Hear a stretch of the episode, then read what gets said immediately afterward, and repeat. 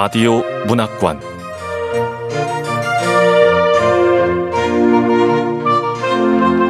한국 단편 문학 특선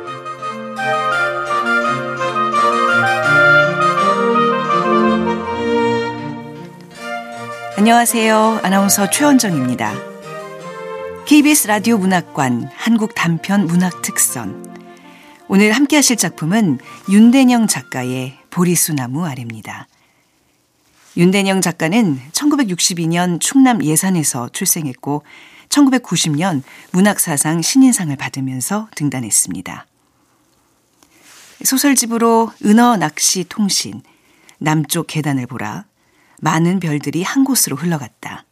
누가 걸어간다. 제비를 기르다. 대설주의보. 도자기 박물관. 누가 고양이를 죽였나 왜 많습니다. 현재 동덕여대 문예창작과 교수로 재직 중입니다. KBS 라디오 문학관 한국 단편 문학 특선 윤대혁 원작 보리수 나무 아래 지금 만나보겠습니다.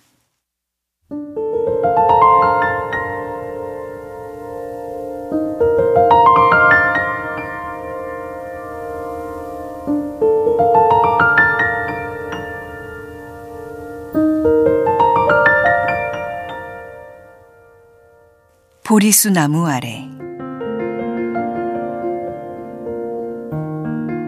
윤대영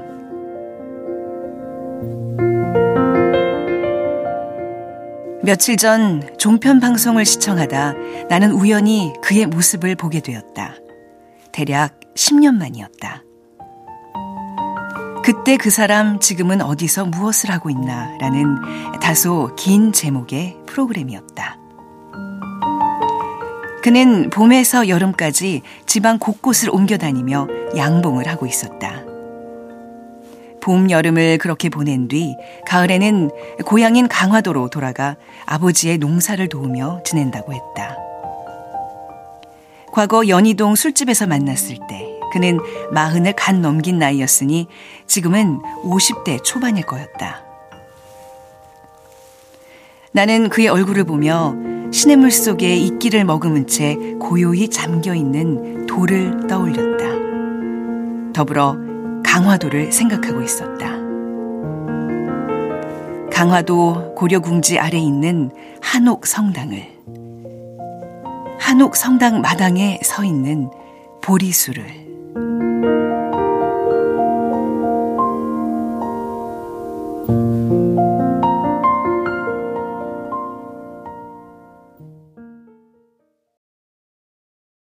당시 나는 서대문구 연희동의 오래된 주택 2층의 세대로 살며 직장 생활을 하고 있었다. 그 무렵 그와 만나게 되었다. 영화 감독인 매형의 소개로 술자리에서 합석한 적이 있었다. 매형은 옆 동네인 연남동에 독립 프로덕션 사무실을 가지고 있었는데 연희동 단독주택에 방을 구해준 것도 바로 그였다. 그러다 보니 가끔 만나 저녁을 먹거나 술을 마시게 되었고 어떤 날은 낯선 사람들이 중간에 합석하는 경우가 있었다. 매형의 지인들로 대개 영화계에서 일하는 사람들이었다.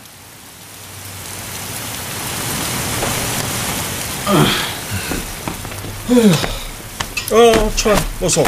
아유, 초저녁부터 비가 내리네요. 아유. 그러게. 자. 매형과 누나가 따로 지낸 지 14년이 되었다. 그런데 두 사람은 완전히 헤어지지도 않고 그렇다고 서로 만나는 일도 없이 각자의 삶을 꾸려가고 있었다. 집을 나간 것은 누나였다. 종로에 있는 보습학원에서 영어 강사로 일하던 누나는 어느 날 짐을 꾸려 호련히 강화도로 들어갔다. 이후 두 사람은 수수께끼 같은 관계를 지금껏 유지해오고 있었다. 홍어찜을 앞에 두고 막걸리를 마시며 이런저런 얘기를 나누던 터에 밤 10시쯤 매영에게 한 통의 전화가 걸려왔다. 어, 어 경준이야? 야, 너 그동안 어디 있었기에 통 연락이 없었어. 아, 그래. 조만간 한번 보자. 아, 뭐, 지금?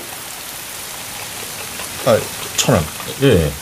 후배가 만나자는데 합석해도 돼? 아 예 그럼요. 그로부터 약 30분 뒤에 나타난 사내는 어딘가 익숙한 얼굴이었는데 인사를 나누다 보니 언젠가 텔레비전 드라마에서 본 인물임을 알 수 있었다.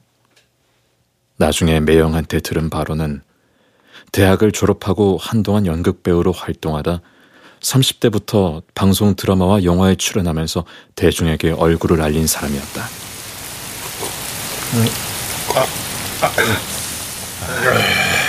아이 안주도 좀 먹어. 아 그동안 왜 그렇게 연락이 안 됐던 거야?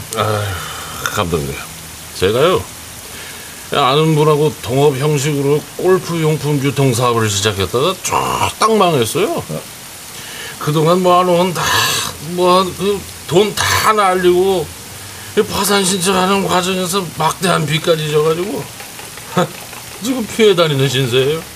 아이고 참. 아이, 가족하고도 멀어지고 지금은 뭐 만나기도 힘들어요.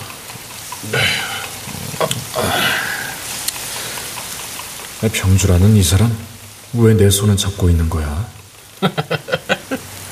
감독님, 이제 고향이 강화도인데 이 초등학교 때 어머니가 암으로 일찍 세상을 떠났거든요. 그래서 아버지하고 둘이 당나귀를 키우면서 살았죠. 당나귀? 아니 방금 당나귀라고 했어? 소나개가 아니고? 네, 당나귀. 어머니 돌아가신 뒤에 아버지가 어디서 당나귀 한 마리를 데려와서 함께 살았어요. 저희 집은 바닷가가 아닌 내륙이라 농사를 지으면서 살았는데요. 우리 집에서 강화읍내까지 뭐 걸어서 두 시간 넘게 걸리거든요. 장날마다 당나귀가 끓는 술에 호박고구마, 순무, 마늘, 뭐 파, 배추, 포도 뭐 이런 거 싣고 뭐 팔러 나갔어요. 아버지하고 둘이서. 읍내에 도착하면 막 미친 듯이 배가 고팠는데 늘 국수를 먹었거든요. 장사가 좀 되는 날은 아버지를 쫄라가지고 막 국밥으로 배를 채우기도 했어요. 하긴 옛날이니까 그럴 수도 있었겠네. 아 요즘 어디 가서 당나귀를 보겠어? 예, 근데 읍내에 나간 날에는 아버지랑 꼭 들르는 데가 있었거든요. 감독님, 혹시 고려궁지라고 들어봤어요? 고려 궁지? 왜 그 고려 무신 정권 때 몽골의 침입으로 수도를 개성에서 강화로 옮긴 적 있잖아요. 어 맞아 그랬지. 그 강화읍 내에 그때 지금 궁궐터가 남아 있거든요. 강화도는 누나가 있는 곳인데 매영 괜찮나? 일부러 내 눈을 피하는 것 같기도 하고 그런가? 난 아직 못 가봤네. 강화도가 우리 역사에 자주 등장하긴 하지. 언제 그곳에 들러볼 겸 강화도에 가서 밴댕이 위에 소주 한 잔 마셨겠구먼. 아이 참 감독님 지금 지금 그게 중요한 게 아니라 고려 궁지 아래 절처럼 지은 성당이 있어요. 100년도 더 된 그 한옥 성당이. 한옥 성당? 아 한옥 성당 나도 몇 해 전 거기 가본 적 있는데 근데 우리 어머니가요.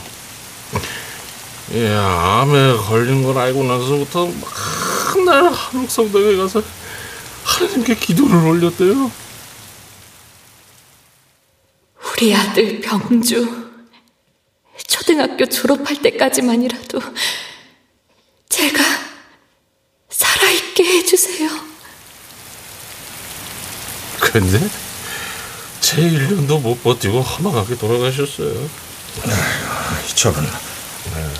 아니, 내가 여태 그것도 모르고 있었다니. 아, 미안하게 됐네. 아, 아니 아니 아니 아니 아니 아니. 아니 감독님이 저한테 미안할 게 뭐 있어요. 그동안 많이 챙겨주셨잖아요. 야, 좀 천천히 좀 마셔. 몸도 힘들어 보이는데. 감독님, 제가 사기당하고 사채업자한테 막 쫓겨다니면서 제일 먼저 찾아간 곳이 어딘지 알아요? 한옥 성당? 어, 네, 아시네요. 하지만 성당 안에는 발도 뒤놓지 않았어요. 이 기도를 드려봐야 아무 소용도 없다는 걸 알고 있으니까 그냥 어머니 생각이 나서 갔던 거예요. 거기 성당 앞마당에 보리수 두 그루가 열레지처럼 딱 붙어 서 있는데 실은 그 나무를 보러 갔던 거죠. 어머니가 그 보리수 나무를 참 좋아했거든요. 나도 누나와 함께 보리수 나무 아래 앉았었는데 근데 성당에 웬 보리수 나무일까? 보리수 나무는 불교에서 부처의 깨달음을 상징하는 나무잖아. 음, 이 성당에다 불교의 상징인 보리수 나무를? 에 그게 성당 지을 때가 넌 시부님이 뭐 인도에서 가져가시면 어때요? 아무튼 저는 어머니를 떠올리면서 보리수 나무 아래 한참을 앉아 있었어요. 우리 어머니도 기도를 드리고 나와서 여기 앉아 계셨겠구나 싶어서요. 보리수 나무 밑에 가면 주위에 울타리 삼아 원형으로 돌을 몇 개 배치해놨어. 누구나 앉아서 쉴 수 있게 주춧돌 모양으로 다듬어 놓은 돌. 선명하게 기억나.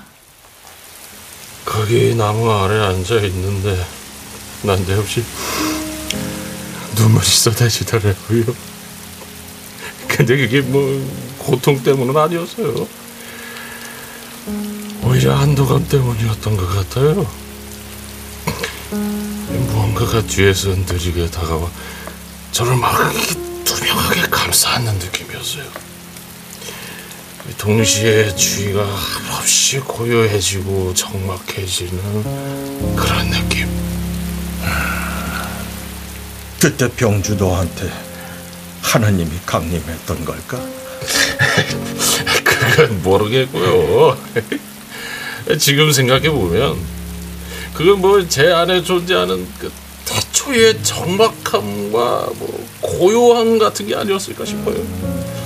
그러니까 뭐 제가 태어나기 이전부터 존재하고 있던 시간 속에 그날 제가 그렇게 문득 앉아 있었던 거죠. 감독님, 저 그 후로 그때 느꼈던 적막감과 고요함을 찾아 온갖 곳을 떠돌아다녔어요. 뭐 비바람과 폭설과 동행하면서 말이죠. 그래서 찾았어?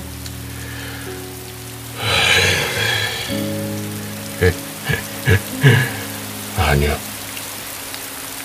그 어디를 가도 그날 보리수 나무 아래서 느꼈던 그 신비하고 오련한 감정은 더 이상 되살아나지 않더라고요.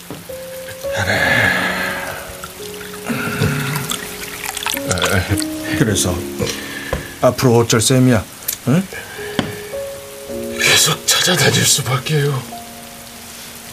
그 전에는 아무것도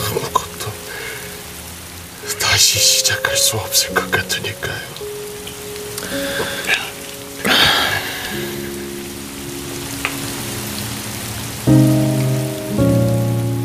나는 무심결에 내 손을 움켜쥐고 있는 그의 손등을 다른 손으로 감쌌다. 그는 깜짝 놀란 표정으로 나를 돌아보더니 그제야 내 손을 놓아주었다.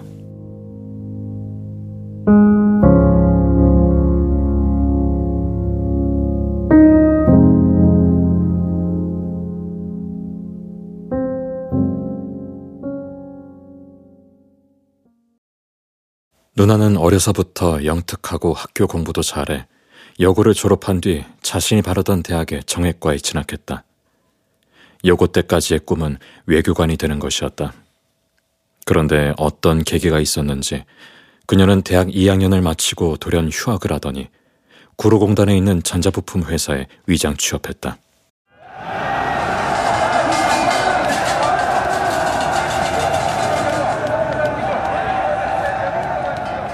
이후 구로동맹 파업이 일어난 1985년 여름까지 벌집이라고 불리던 쪽방에 살며 야학과 노동운동을 했다. 그해 6월 말에 구속된 누나는 2년간의 옥고를 치르고 나와 인권단체에서 일하며 신촌의 외진 월세방에서 줄곧 혼자 살았다. 매형을 만난 건 1996년 서울에서 열린 인권영화제에서였다. 당시 매형은 몇몇 영화에 조감독으로 참여했으나 아직 데뷔는 하지 못한 상태였다.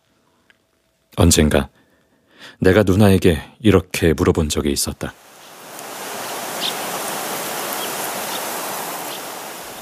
누나는 어쩌다 매형과 서로 눈이 맞았던 거야? 연극영화과 출신인 매형하고 노동운동가 출신인 누나는 어쩐지 어울리지 않는 것 같거든. 서로 눈이 맞은 건가? 나는 내가 일방적으로 그 사람에게 홀린 거라고 믿고 있었는데. 그러니까 왜 그렇게 됐냐는 거지. 거기에 무슨 이유 같은 게 있어야 하니? 그냥 한눈에 반한 거지. 그때껏 그렇게 잘생긴 남자는 처음 봤거든. 적어도 내 눈에는 그렇게 보이더라고. 아, 고작 그래서? 어, 고작 그래서. 처음 보는 순간 벼락을 맞은 듯 그 사람한테 끌렸어. 그러니 이유 같은 건 따져보지도 않았지. 음, 그래서? 그 순간이 지나면 그 사람을 영영 놓쳐버리고 말 거라는 예감이 들더라. 그걸 알면서 가만히 있을 수는 없지 않았겠니? 그래서 그 사람을 밖으로 불러내 얘기했지. 오래 전부터 내가 당신을 기다리고 있었던 것 같다고. 그랬더니 뭐래? 처음엔 놀란 표정이더니 그만 피식 웃더라. 그러다 내가 요지부동으로 서 있으니까 나를 뚫어지게 보는 거야. 그제야 내 말이 허튼 소리가 아니라는 걸 알았겠지. 그러더니 이러더라. 아니 뭐 어쩌자고 그런 말을 아무한테나 함부로 하는 거예요. 사는 게 무섭다는 걸 아직 모르나 봅니다. 아무한테나라뇨. 내가 한갓 거리에 나와 있는 여자로 보이나요? 사는 게 무섭다는 건, 네, 오늘 당신을 만나고 나서 처음 알게 됐네요. 훗날 나는 매영에게도 같은 질문을 했다. 매영은 한동안 침묵하다 마지못한 얼굴로 말했다.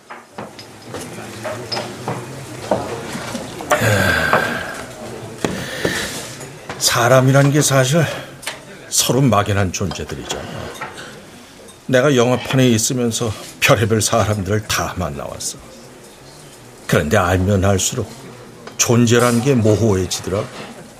처마 밑에서 웅성거리는 도깨비들 같다고나 할까. 말하자면 실체감이 없는 거지. 그게 나라서 유독 그렇게 느끼는 건지 모르겠지만. 아, 네? 그런데 누나는 처음 마주본 순간부터 벽을 찍고 나온 사람처럼 그 실체감이 상생하더라고. 두렵다는 느낌이 들 정도. 그래서였을까? 마음이 몹시 흔들렸어. 사람이 당당해 보여서 그랬던 것만은 아니었던 것 같다. 그때껏 내 앞에 그렇게 분명한 존재감을 가지고 다가온 사람은 없었거든. 지금도 그렇지만 눈을 볼 때면 늘 떠오르는 말이 있어. 단 하나의 고요한 존재. 그때 나는 어두운 철길에 나와 있는 한 마리 짐승이 저쪽에서 불을 켜고 달려오는 기차를 바라보며 우두커니 서 있는 심정이었거든. 그 자리에서 꼼짝도 하지 못한 채 말이야. 그럼 서로 첫눈에 반한 셈인가요? 글쎄, 나야 존재감이 그렇게 뚜렷한 인간은 아니라고 생각해. 나 역시 실체감이 없는 편이니까.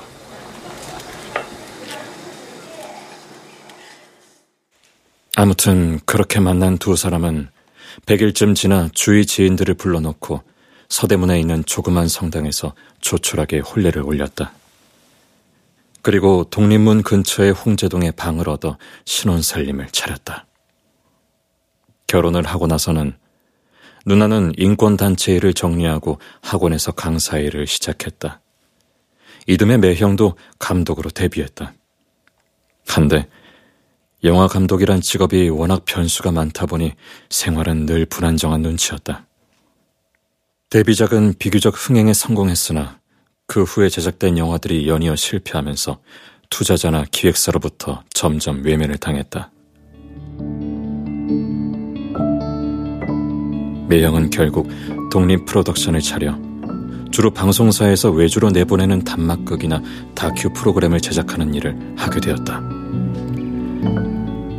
누나가 집을 나온 것은 2009년 봄이었다. 저간의 사정에 대해서 나는 자세히 모르고 있었다. 누나는 미리 염두에 두었던 듯 과거의 노동운동을 함께했던 사람들이 공동체를 이루어 살고 있는 강화도 양도면으로 들어갔다. 이후 지금까지 그곳에서 지내고 있었다.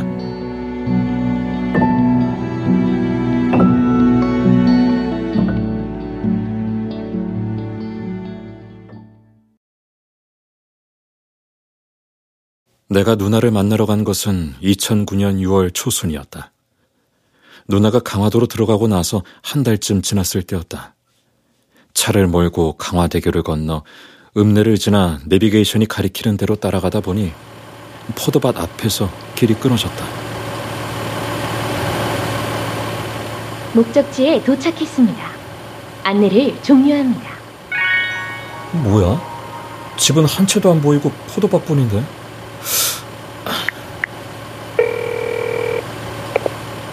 어, 도착했니? 어, 누나. 아, 도대체 어디 사는 거야? 여기 포도밭인데? 어, 포 도밭 사이로 난 좁은 길을 따라 안으로 들어와. 울퉁불퉁한 길을 따라가다 보니 포도밭 한가운데 농막이 보였고 그 앞에 누나가 머리에 수건을 쓴 차림으로 나와 있었다. 서너 평쯤 되는 농막 안에는 온갖 물건들이 뒤죽박죽 쌓여 있었다.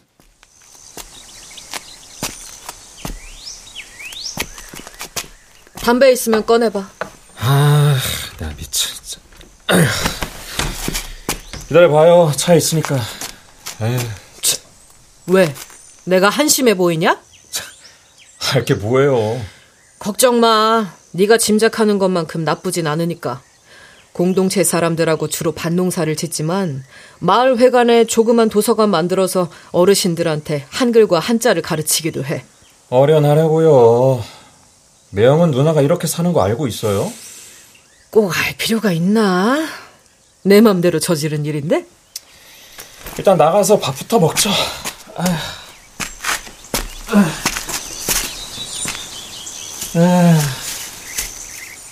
누나가 옷을 갈아입는 동안 나는 밖으로 나와 포도나무 밭을 망연히 바라보았다. 포도밭 위에 펼쳐진 하늘에는 흰 구름이 무심히 떠가고 있었다.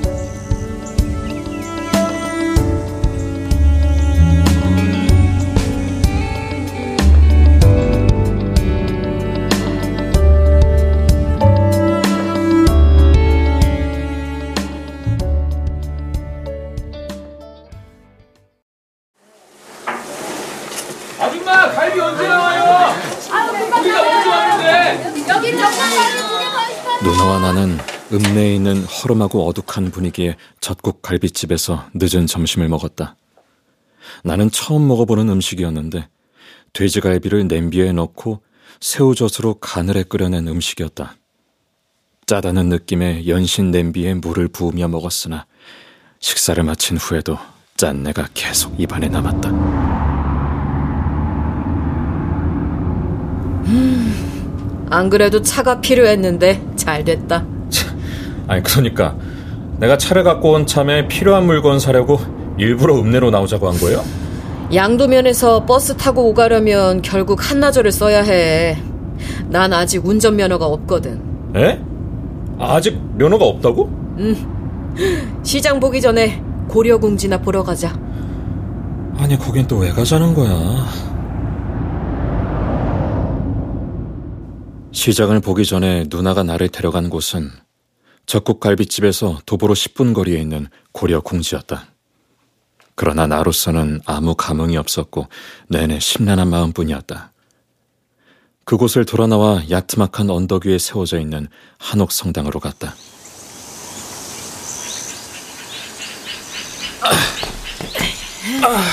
돌계단이 가파른. 다 왔어. 가파른 돌계단을 올라 한자로 성공의 강화 성당이라고 적힌 현판이 달린 소설문을 지나자 전각 모양의 건물 중앙에 천주 성전이라고 적힌 현판이 보였다. 하느님의 집이란 뜻일 거였다.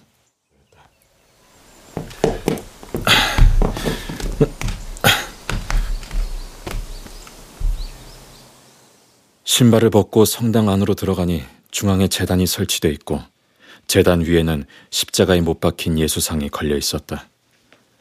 누나가 앞자리 신도석에 앉아 있는 사이 나는 먼저 밖으로 나왔다. 그때 마당에 서 있는 커다란 보리수 나무가 눈에 들어왔다. 안내문에는 다음과 같은 설명이 적혀 있었다. 수종, 보리수나무, 수령, 약 126년, 수고, 18m, 나무 둘레, 3m, 일련번호 강화 9-47, 지정연도 2016년, 소재지, 인천광역시 강화군 강화읍 관청리 422, 관리자 강화군, 1900년 영국 선교사 트롤로프 신부님이 인도에서 10년생 보리수나무 묘목을 가져와 심었다고 전한다. 불교를 상징하는 나무지만 성공에는 각 나라와 지역의 문화와 전통을 존중하는 토착화 신학의 선교 정신을 가지고 성당 건물을 한식으로 짓고 토착 불교와 조화를 이루기 위한 노력의 일환으로 식재되었다.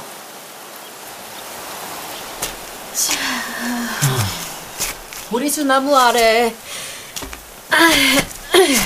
좀 앉았다 가자. 그래요.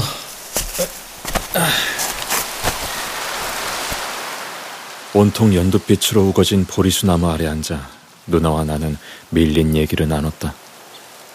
싱그러운 바람이 소슬문을 통해 들어와 보리수 주변을 한 바퀴 감아돈 다음 뒷마당 쪽으로 빠져나갔다.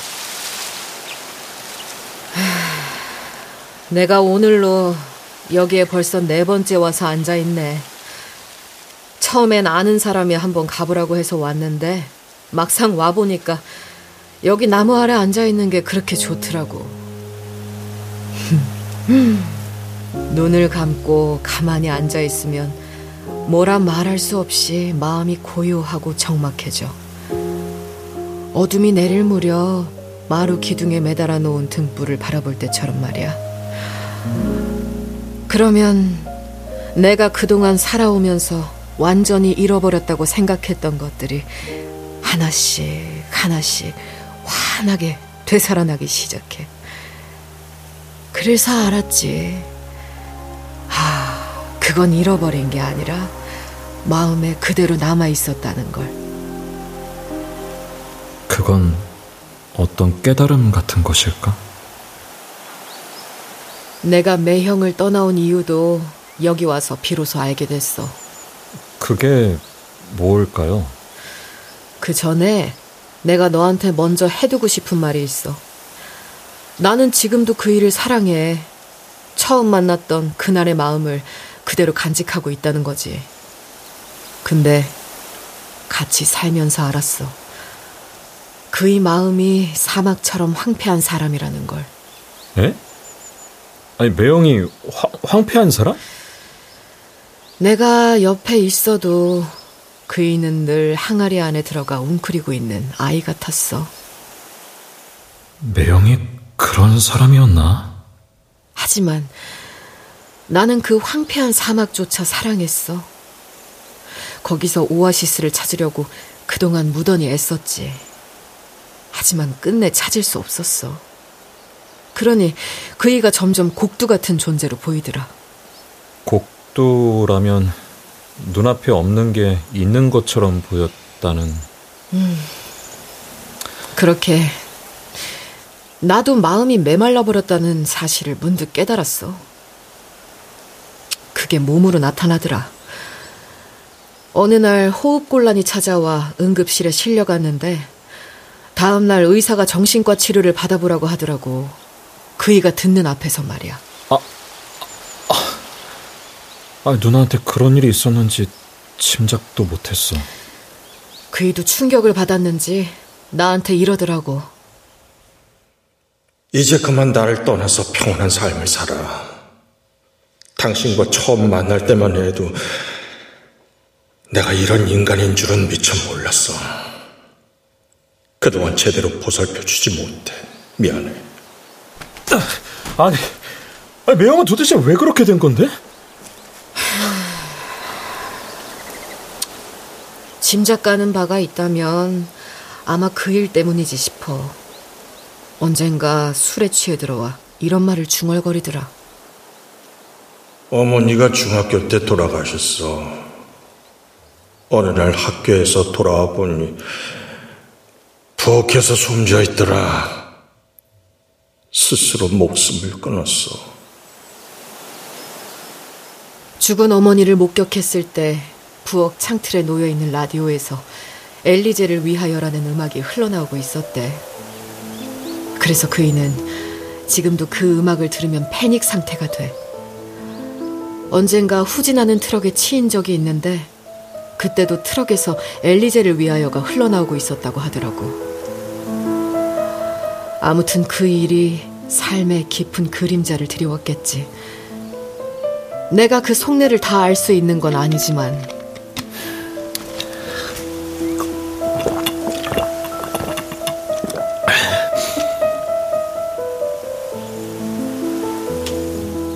입안에 짠 내가 여직도 가시지 않아 나는 생수를 연신 들이켰다. 밑도 끝도 없이 허무하다는 생각이 몰려왔다. 우리는 왜 자신조차 감당하지 못하는 존재로 살아가야 하는지, 그래서 가까운 사람에게 상처를 주면서까지 살아가야 하는지 알 수 없었다. 그 누구보다 자신이 더욱 상처받고 괴로워하면서 말이다.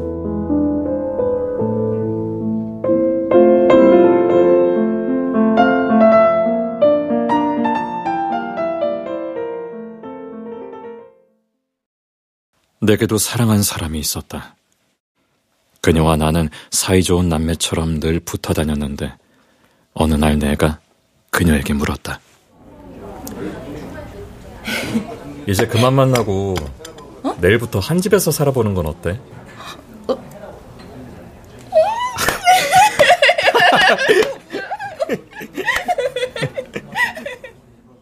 그녀는 화들짝 놀란 표정을 짓더니 이어 내 어깨를 치며 깔깔거리고 웃었다. 그로부터 석 달 뒤에 그녀와 나는 가족이 되었다. 대학에서 영문학을 전공한 그녀는 통번역 대학원에 진학해 학위를 받은 다음 한국에 진출한 미국계 금융회사에서 일하고 있었다. 나는 대기업 계열사인 의류업체 홍보실에서 근무하고 있을 때였다. 그러나 기대와는 달리 결혼 생활은 오래 가지 않았다. 고작 1년 남짓 함께 살았으니 아무래도 길다고 할 수는 없었다. 어떤 기미조차 없이 먼저 헤어지자는 말을 꺼낸 것은 그녀였다. 어느 날 회사에서 돌아온 그녀가 식탁으로 나를 부르더니 피곤하고 지친 얼굴로 말했다. 이유 같은 건 묻지 말고 그만 헤어졌으면 해. 당신 끝까지 이유를 묻는다면 다른 남자가 생겼다고 거짓말을 할 거야. 뭐? 결혼이 나한테 맞지 않는다는 사실을 지난 1년 동안 뼈저리게 절감했어. 그러니까 옛날처럼 서로 거리를 두고 지내는 게 좋을 것 같아. 야, 어, 어떻게 그런 어떻게 그런 무책임한 소리를? 아무리 부부 사이라도 사소한 일상을 매 순간 공유하며 사는 게 숨이 막혀서 더 이상은 견딜 수 없어. 지, 지금 내가 이 상황을 어떻게 받아들여야 해? 차라리 내가 내가 지겨워졌다고 해.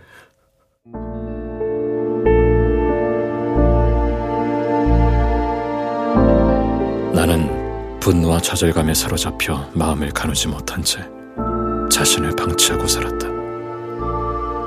그렇게 혼란스러운 순간들이 지나가고 나서야 흙탕물이 빠져나간 개울 밑바닥처럼 그녀가 떠난 자리가 선명하게 눈에 들어왔다. 한때 나의 아내였던 그녀의 이름은 진영.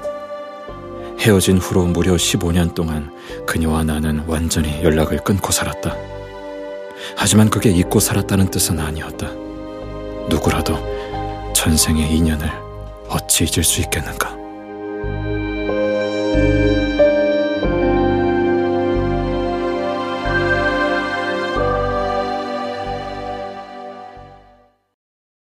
그러다 2010년, 그러니까 지금으로부터 약 13년 전 가을, 나는 그녀가 보내온 메시지를 받게 되었다.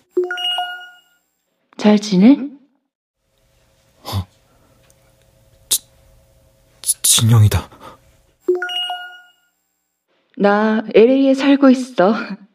미국으로 옮겨간 지 이미 10년쯤 돼. 그 먼 곳에서 그동안 어떻게 지냈어? 잘 지내. 그렇게 서로의 안부를 묻는 정도로 그날의 교신은 종료되었다. 그런데 며칠이 지나자 불현듯 이런 생각이 들었다. 그녀가 내게 연락을 해온 데는 어떤 이유가 있는 게 아니었을까? 메비우스의 띠처럼 끊임없이 이어지는 상념에 시달리다. 이번에는 내가 그녀에게 메시지를 보냈다. 두 번째 교신이었기에 처음보다는 얘기가 좀 더 길게 이어졌다. 이모가 로스앤젤레스에 살거든. 내가 여기 온 이유는 음, 삶을 전환해보고 싶은 마음에서. 음, 미국에선 뭐 하면서 살았어? 미국에 도착한 뒤에 한국 영사관에서 비정규직으로 일하게 되었고, 2년 후에는 국제적 인지도를 가진 인터넷 쇼핑몰에 취직했어. 그 무렵 미국 국적의 남자를 만나 결혼해서 몇 개월 살다 헤어졌어. 지금은 이 거대한 천사의 도시에서 혼자 지내고 있지. 이후에도 그녀와 가끔 메시지로 서로 연락을 하며 지내게 되었는데 그녀가 사무치게 그립다거나 새삼 괴롭다거나 하는 감정은 생기지 않았다. 아마 그녀도 그럴 거라고 나는 생각했다. 그렇게 한동안 로스앤젤레스 서울 간 교신이 이어지다 어느 날 또 감쪽같이 연락이 끊어지고 말았다. 그러다 3년 전에 다시 그녀에게서 메시지가 날아왔다. 나는 그녀가 보내온 문자를 보고 몹시 당혹스러웠다. 나 엊그제 강화도 한옥 성당에 다녀왔어. 겨울이라 보리수나무는 추워 보였지만 그래도 좋았어. 성당도 보리수나무도. 어? 강화도 한옥 성당? 보리수나무? 거길 어떻게 가게 된 거지? 전에 우진 씨가 나한테 말했잖아. 강화도로 이사간 누님 얘기하면서 마침 주위에 사람이 없길래 마당에서 노래 한 곡 부르고 왔어. 성문 앞 우물 곁에 슈베르트 가곡 보리수. 그 보리수와 이 보리수는 의미가 다를 텐데. 뭐 그런 걸 따져. 우진 씨는 그동안 하나도 변한 게 없구나? 화를 내듯 이렇게 문자를 쏘아놓고 나서 그녀는 카톡방에서 휑하니 나가버렸다. 그리고 또 오랫동안 연락을 주고받지 않은 채 잊고 지냈다.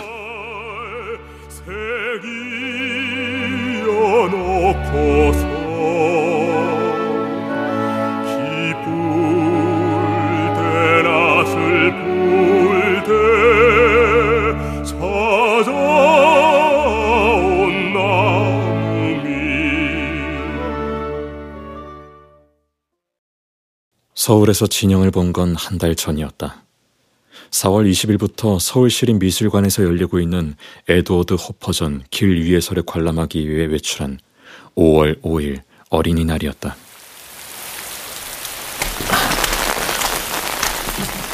어? 진영이다.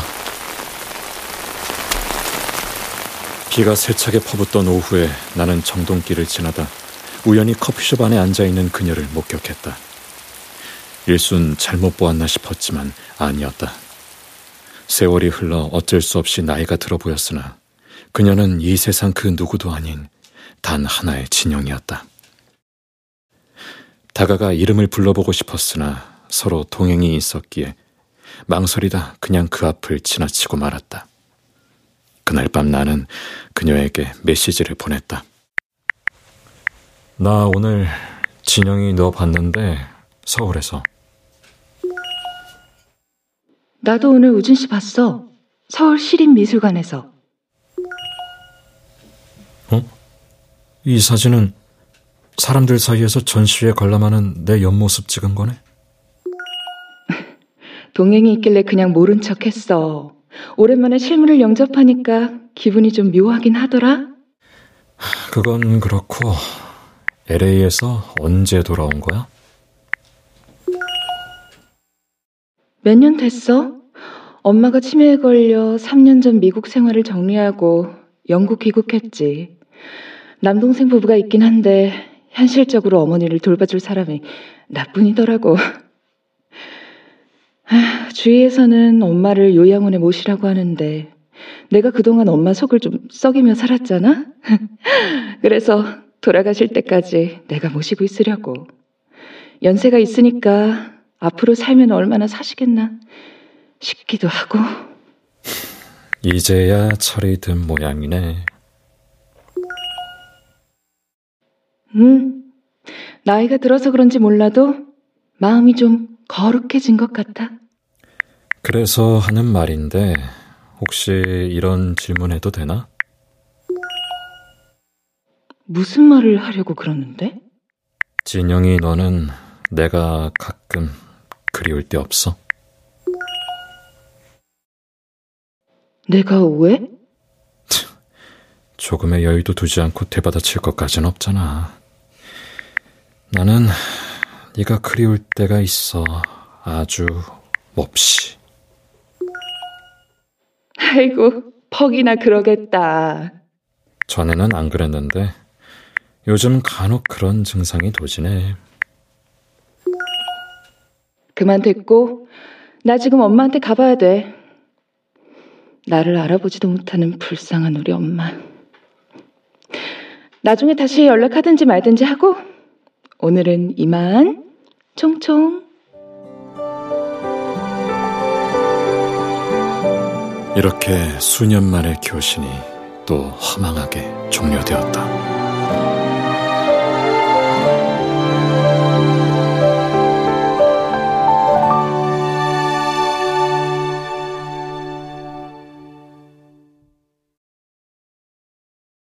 종편 방송에서 그의 모습을 본 뒤 나는 오랜만에 강화도에 가봐야겠다는 생각을 했다. 작년 연말께니까 누나를 본 지도 그새 반년이나 지나 있었다.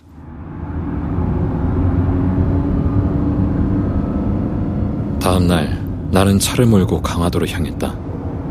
누나에게는 정오까지 도착할 거라고 전화로 미리 알려두었다. 이른 더위가 몰려와 있었으나 습도가 낮은 바람이 불어 나들이 하기에는 괜찮은 날씨였다.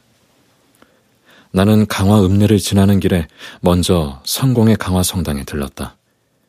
일요일이라 사람이 많을 줄 알았는데 드문드문 젊은 남녀들이 드나들 뿐 6월의 성당은 그날도 고요했다.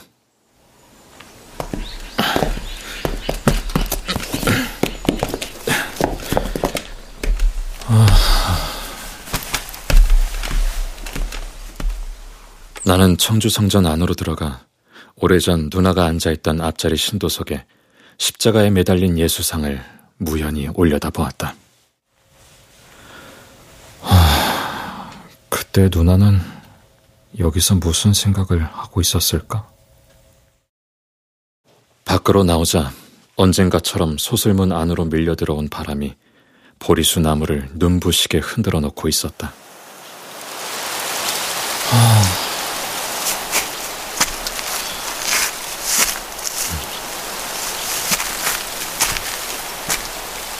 나는 오래전에 그 바람을 내가 기억하고 있다는 사실에 조금 놀랐다.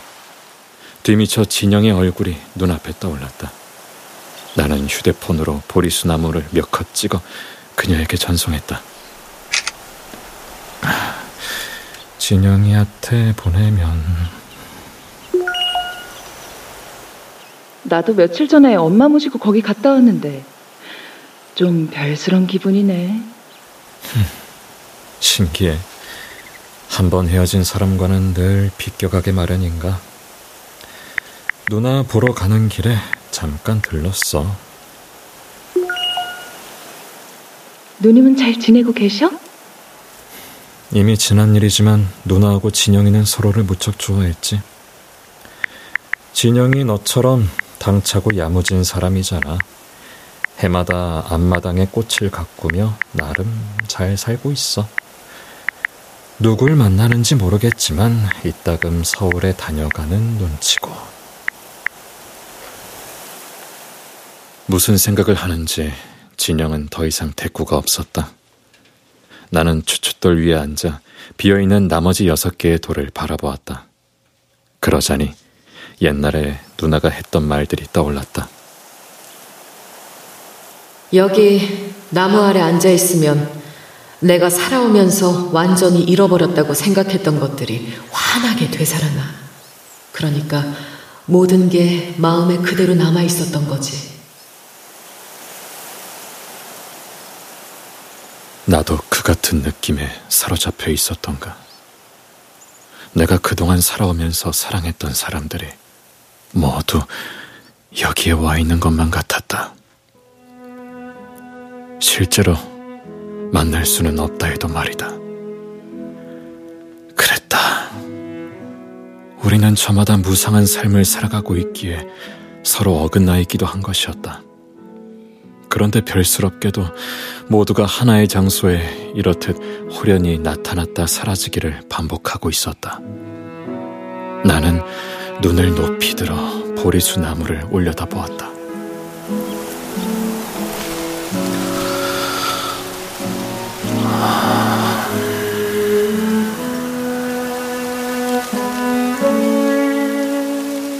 푸르른 하늘이 둥글게 보리수나무 가까이에 내려와 있었다. 우리는 어느 날 필연적으로 하나씩 사라져갈 터였다. 앞서거니 뒤서거니 하면서. 그런 날에도 이 나무는 묵묵히 이 자리를 지키고 있을 거였다. 오래된 숲에 영원히 시들지 않는 한 송이 꽃처럼. 또한 내가 모르는 사람들도 여기 와서 잠시 쉬다 돌아가곤 할 거였다. 그건 잃어버린 게 아니라 내 마음에 그대로 남아 있었다는 걸 알게 됐지. 나는 존재감이 그렇게 뚜렷한 인간은 아니야. 내가 여기 온 이유는 삶을 전환해보고 싶은 마음에서 이제야 저만의 작은 집을 갖게 된 느낌이에요. 지난 100년이 넘는 세월 동안 그러했듯 앞으로도 그토록 오랫동안 그들 중 누군가는 한숨을 몰아쉬기도 하고 또 누군가는 문득 환한 고요함에 사로잡혀 눈물을 흘리기도 하겠지. 어느덧 누나와 약속한 정오가 지나 있었다. 그만 자리에서 일어나려는데 손에 들고 있는 휴대폰에서 진동음이 반복적으로 울렸다.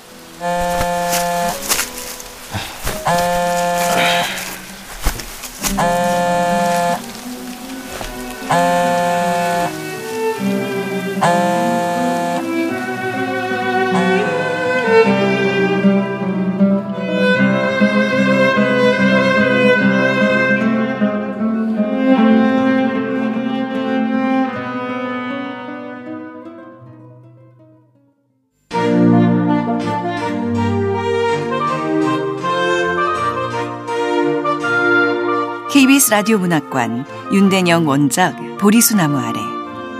기술 김남희 음향효과 안익수 노동걸 강우석. 음악 최현석 극본 서현이 연출 박기환. 진행의 아나운서 최원정이었습니다.